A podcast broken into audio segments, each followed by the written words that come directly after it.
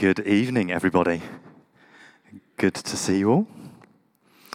Um, we're going to have the reading in a moment. I'm going to share a little story first before we have um, our reading. I want to ask you if you've ever gone somewhere expecting it to be one way, and then for your experience to be totally different, either in a good or a bad way.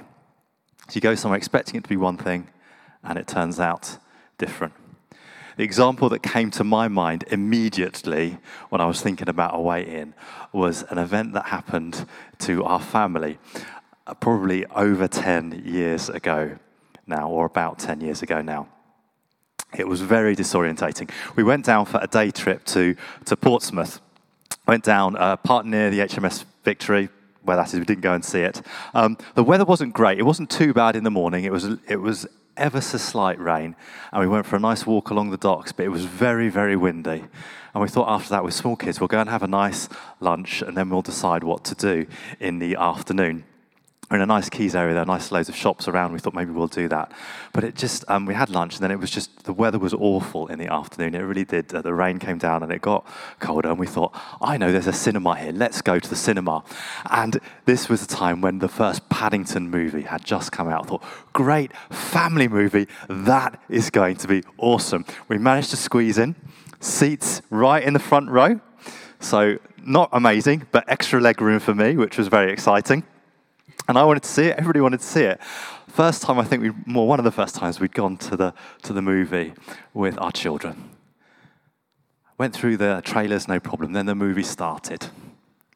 And that, I kid you not, is when the trauma started. I don't know if anybody's seen here Paddington, but it starts off with poor Paddington having to leave Peru and his family behind.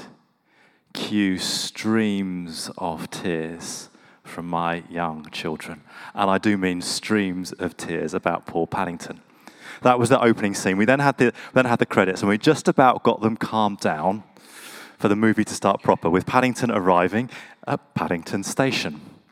Cue loads more tears as Paddington was ignored and was just being um, rude to by all the people passing him. Eventually, the family was nice, but the dad was rude, and that was just. E- it continued throughout the entire movie. There is that very scary lady that wants to murder Paddington and taxidermy him. That is probably worth crying at. But there was one point through it where I thought, shall we go home? And I was like, no, no, we've paid for this. We are going to see it through. And it was a kids' movie, so I thought it's going to be all right in the end. I'm pretty sure it's got a happy ending. I don't want to ruin the movie for you, but it does, so I've ruined it. But anyway, if you haven't seen it, it's been out a long time now.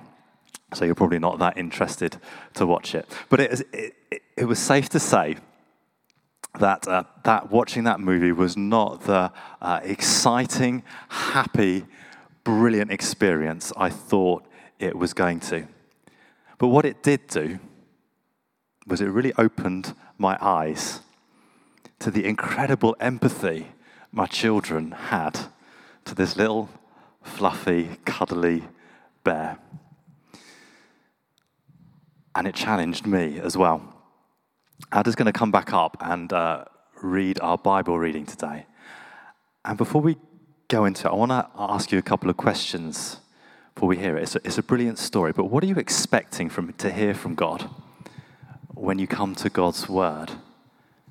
When you let His true story, un, uh, you know, unfold itself in front of you. If you're expecting a nice welcome from God, will you let His words challenge you and be different from what you're expecting? And perhaps the opposite, if you're not confident or expectant that God is going to welcome you and listen to you, will you be open to the fact that He might invite you in and want to speak some real words of hope and encouragement to you? Let's have our reading from Luke. Luke chapter 7, verses 36 to 50. When one of the Pharisees invited Jesus to have dinner with him, he went to the Pharisee's house and reclined at the table. A woman in that town who lived a sinful life learned that Jesus was eating at the Pharisee's house.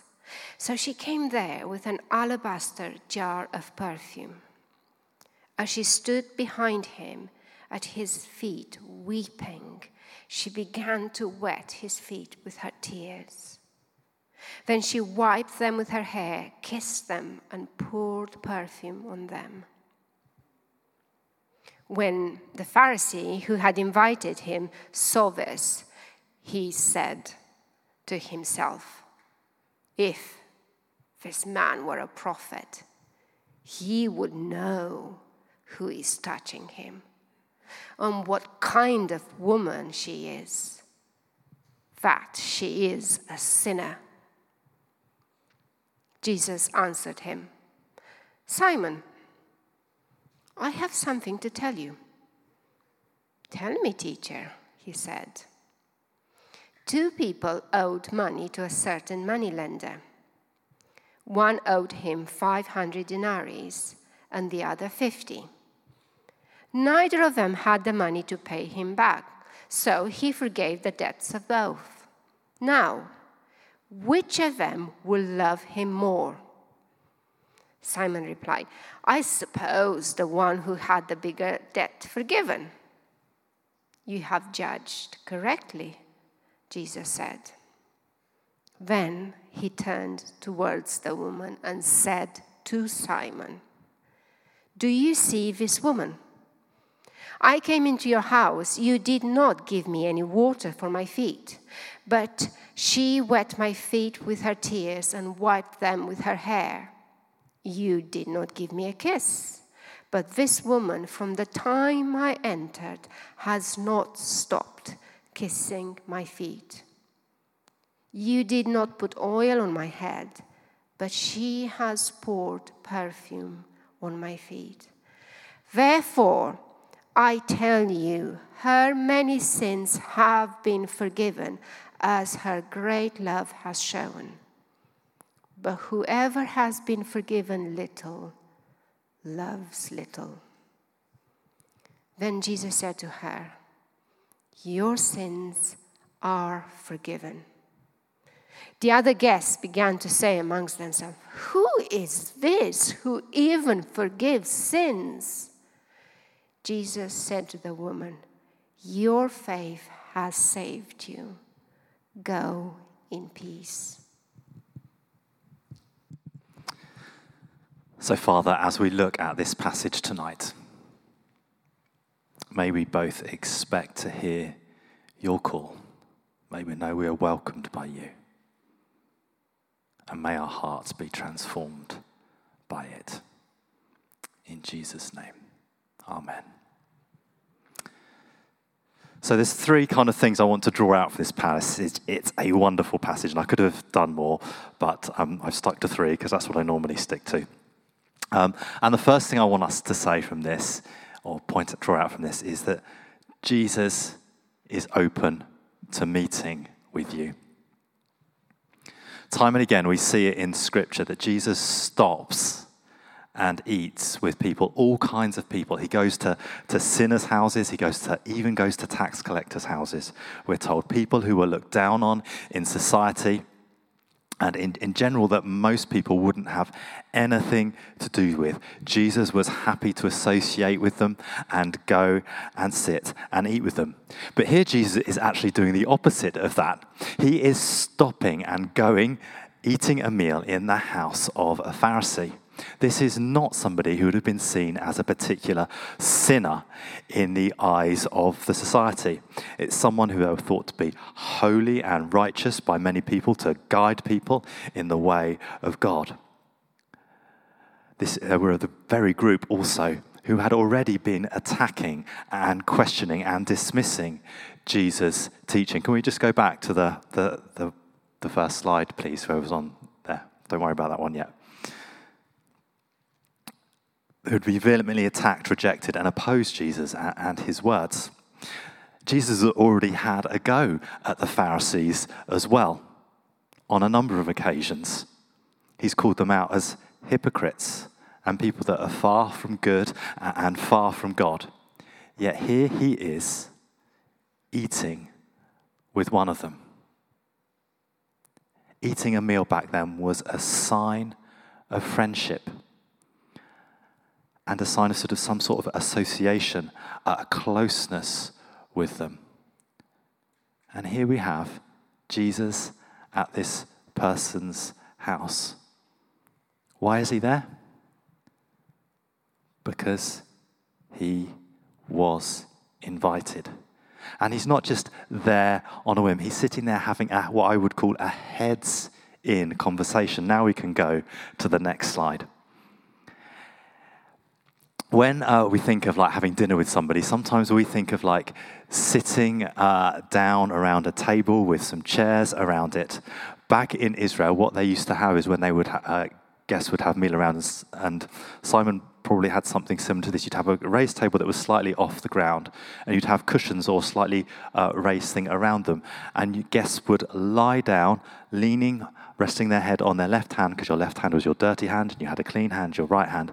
They'd all lie down like that, with their feet away from the table, all on their left hand side, and they'd pick the food with their right hand. So you're having sort of heads in conversation with everybody leaning in. And anybody that's not at the table is totally excluded. Can you see that? They're around, they can't get close to the heads and have conversations with people in there. And so, Jesus is there having a meal with somebody who has been called out. And we know he goes and has meals with everybody. There's this wonderful verse that I love in Scripture. It's quite a popular verse. It's from Revelation 3, and it simply says this. Let's have the Revelation reading up.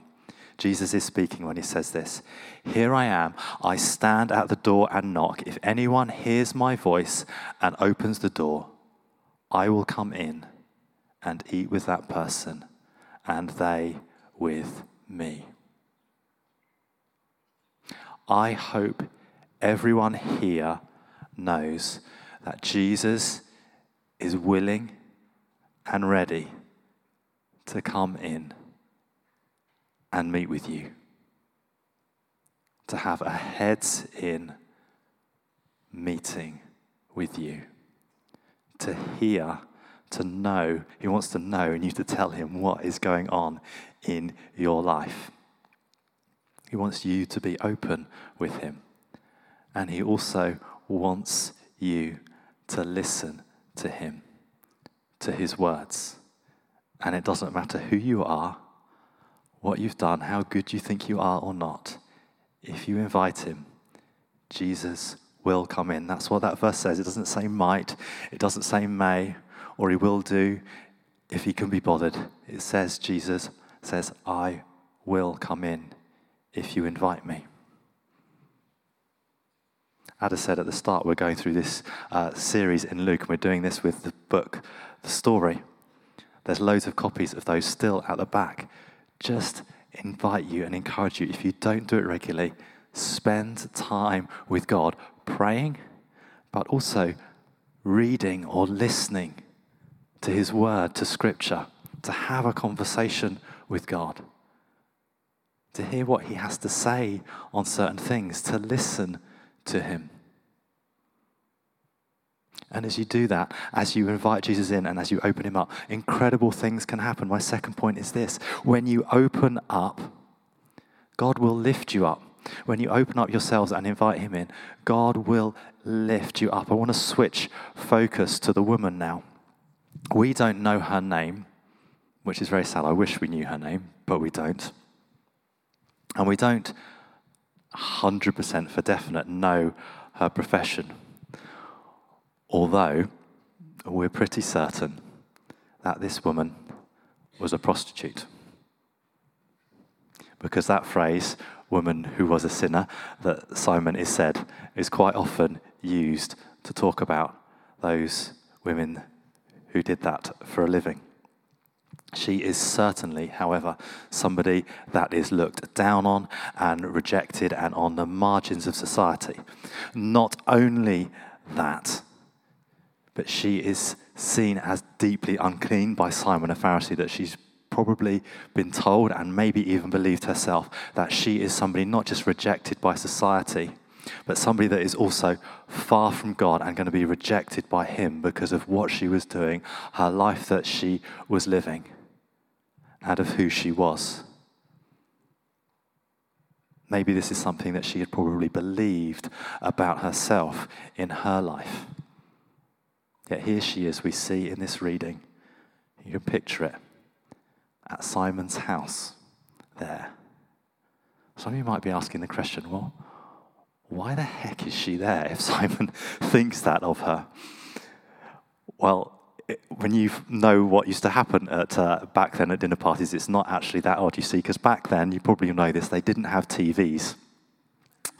So for entertainment, in the evenings, if somebody was having a dinner party, it was acceptable to look in through the windows because they didn't have glass in their windows back then. You could just look in, or even to go into other people's homes when they were having dinner parties and see what was going on. You wouldn't eat the food that was on offer, but it was kind of just allowed and expected, especially if there was some sort of big party or celebrity thing going on. And Jesus was probably quite a big deal going on there. They could gather around and look at a distance from the table because obviously they were all heads in and the feet were out. So she's there because it's allowed, but also she's there, we're told, because she heard Jesus was there. And it's actually, when you look at what was happening and what happens when she approached Jesus, it's quite likely that she'd already heard something of Jesus' teaching beforehand. Maybe his sermon on the Mount or some of his other words about giving freedom for captives or hope to those in darkness, forgiveness for those who are stuck in sin. And she is so moved by meeting with Jesus. You can just imagine her coming up and not being able to get close, but only close to his feet, and her just weeping, perhaps with hope. Somebody that's given her hope that she can maybe be able to reconnect with God, that her life isn't fully hopeless, as perhaps people are telling her, that she's not totally rejected, as she would have been by most people. She's moved by what she heard and she wants to get close to Jesus. And so she walks into this Pharisee's house, somebody that looks down on her and rejects her, surrounded by other people that are have shunned her. But it doesn't, she doesn't let it put her off. She gets to his feet. She cries tears, she drips them probably and notices them landing on Jesus' feet. And she re- thinks, um, probably thinks, oh my goodness, what am I going to do? So she lets down her hair to dry them off. That is a disgraceful thing for a woman, Jewish woman, to do as well. They would never let down their hair in public but she's so enraptured in being close to this person that is perhaps offering her hope. She lets down her hair. She's come with perfume to pour, to anoint. It was a good gift to give somebody because they didn't have very many showers back then either, as well. Nice smelling things were good things to pour on people. She wipes the feet dry and anoints his disgusting, dirty feet with oil. Let me tell you something Jesus loved that kind of worship. And he loves and accepts worship that is fully from our heart. This sort of holding nothing back attitude moves Jesus. This fallen woman who's shunned and rejected who's looked down on by other, has done the right thing. She has come to Jesus and she has fallen at his feet. And he lifts her up and restores her. So here's a question for you to think about Is your worship of Jesus like the worship of that woman? Are you open enough? To let God speak healing to you about what is really going on in your life. Even the painful, hidden away bits that perhaps you're not that proud about.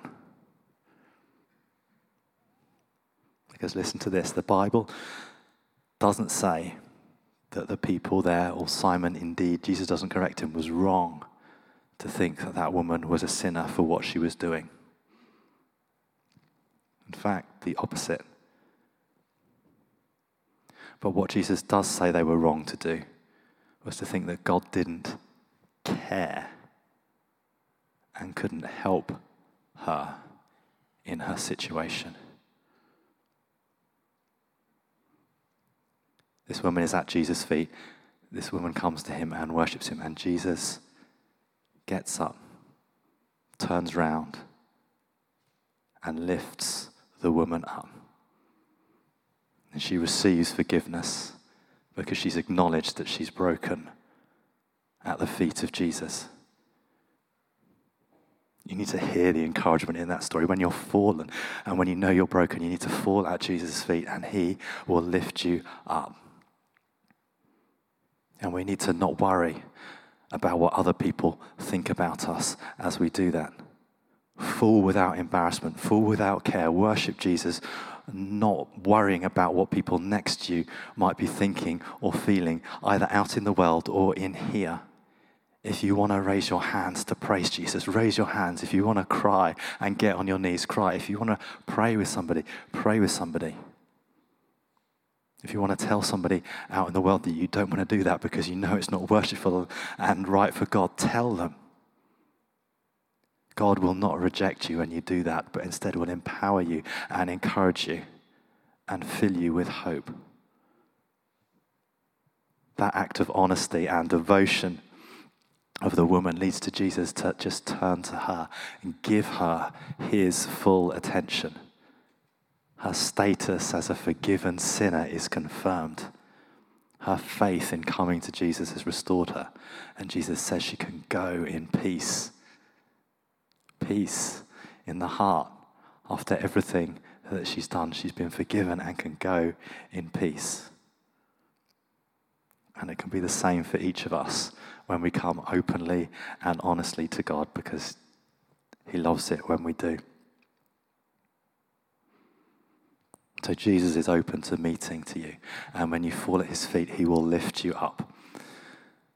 The final point is, and this is where I'm going to switch back to Simon the Pharisee. But if you pretend, God will offend. If you pretend, God will offend. Let me explain what I mean by this. By the word offend, I really mean challenge, but it didn't rhyme quite so well with pretend. I sometimes get a bit grumpy as an old man um, when uh, I hear people say, Oh, that offends me. I want to say, Well, get over it in one level. But also, what they really mean is, um, is I don't agree with what that person is saying. And I want to say, rather than be offended, perhaps you might want to think about why they disagree with what you're saying, find out a little bit more about their point of view rather than just be offended and, and, shut down. Anyway, that's a totally different sermon. Let's get back to um, the point. I want to read, by, by, doing that, I actually want to read another verse. I'm going to go jump to Hebrews 4:12. Let's have that up on the screen. This is what it says about the Word of God. The Word of God is alive and active, sharper than any double edged sword.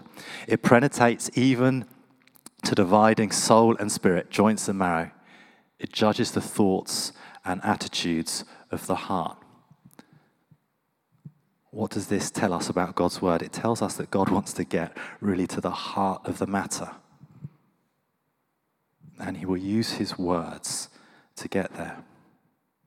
And if our hearts are closed and hard, like a skilled surgeon, Jesus, with his words, will want to get to the heart of the matter to cut away what is keeping it hard and callous. You know, just like that surgeon trying to get to the root cause of whatever it is that is wrong. And in the moment, that can be hurtful and painful, and maybe even take some recovery from. But like a surgeon, God wants to do it to heal and to restore people, to make them healthy. God brings challenge not because he's mean, but because he loves us and he wants what's best for us. Another verse from Hebrews. This one's much shorter. It simply says, God disciplines those he loves. Studies and research has shown that children that grow up with boundaries given to them by loving parents not only grow up better behaved, but they also grow up happier and they have physically better lives. They're healthier as well. And they're more stable relationally. If you set good, appropriate boundaries for your children and you help them stay within those boundaries and discipline them reasonably well when they step outside of them, it is of great benefit to them. And it is the same for us in our relationship with God. God is wise beyond any parent. He's wise be, wiser beyond anyone on this earth. And if we allow His words to speak truth, to set the boundaries in our lives, it is good for us, even if it is painful in the moment. So Simon is with Jesus. He's having this meal with Jesus, but he's missing the point. Simon has obviously been curious about Jesus, he's invited them around, but he's looking at what, who Jesus is allowing to get close to him, and he's thinking that person is dirty and disgusting, and so Jesus can't be all that if he's going to let that. And he's rejecting Jesus just because he's associating and welcoming people that are different to him. He just thinks it's wrong. And we see Simon is just the exact opposite almost of this woman whose name we don't know. Simon is more concerned about appearance and how things look than he is about anything else. And he's so concerned about how things look, he doesn't even realize I have a clear picture of who he is himself. He thinks he's so much better than the woman. And then Jesus points out, You invited me to your home. You didn't give me any water for my feet. Feet were disgusting back in Israel. If you invited somebody into your home for a meal, the done thing to do was to give them water to wash their dirty feet with. But he hadn't done that. But the woman had washed and dried Jesus' feet with her own tears and her own hair. There was no kiss of welcome for Jesus. That was another done thing, a kiss on the cheek when you welcome people in. Simon hadn't done that. The woman had. The woman had kissed him on his feet. Simon hadn't anointed Jesus' head with oil. You would anoint guests' oil with head as well, a head with oil. He hadn't done that. But the woman had anointed his feet. In other words, Jesus was saying, Look, you think you're so much better, but this woman has done much more than you were supposed to do to me.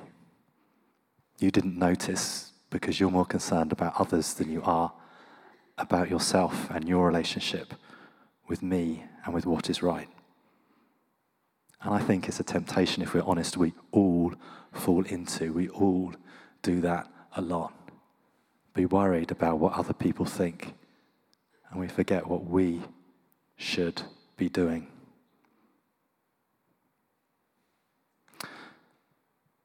So, as I wrap up, I want to ask that question again that I asked before we had our reading. What is God saying to you? What are you expecting to hear from you? Where are you with God? Do you need to invite Him in? Because He will come in and eat with you, and drink with you, and talk with you, and listen to you. And as He does that, what is He saying to you? Is he welcoming you? Is he saying, Fear not? I welcome you no matter what you've done, no matter who you are? Or is he challenging you, cutting in perhaps a little bit, so that your heart may be a little bit softer to those around you? I hope as we all go home tonight, we have those final words of Jesus ringing in our ear. Your faith has saved you. Go in peace.